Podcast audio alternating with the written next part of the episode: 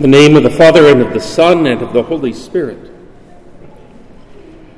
Well, today is the feast day of St. Ansgar, and that's an important feast day for us here in the Diocese of Salt Lake because uh, another version of the name Ansgar is Oscar, and our bishop's first name is Oscar, so we, are going to say a special prayer today for our bishop, Bishop Oscar Solis. But we're not celebrating his feast day.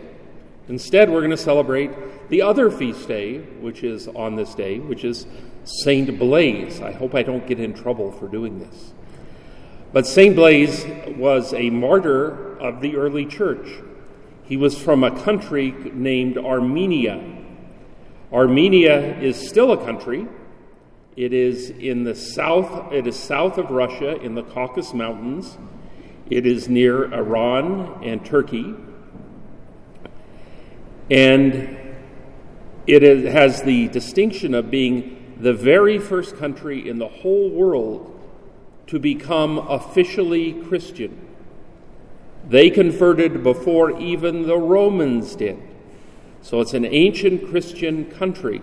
But before the conversion, it, there was persecutions of the faith just as there were in the Roman Empire. And there was a very holy bishop whose name was Blaise. And Blaise was very good at teaching the faith, but he also had a reputation of being able to work miracles. So one day, a young man had eaten some fish, and a fish bone caught in his throat. And he was choking on it, and they couldn't get it out. They didn't have surgery back then the way that we have it now. So they said, What are we going to do to save this young man's life? So they brought him to the Bishop Blaise.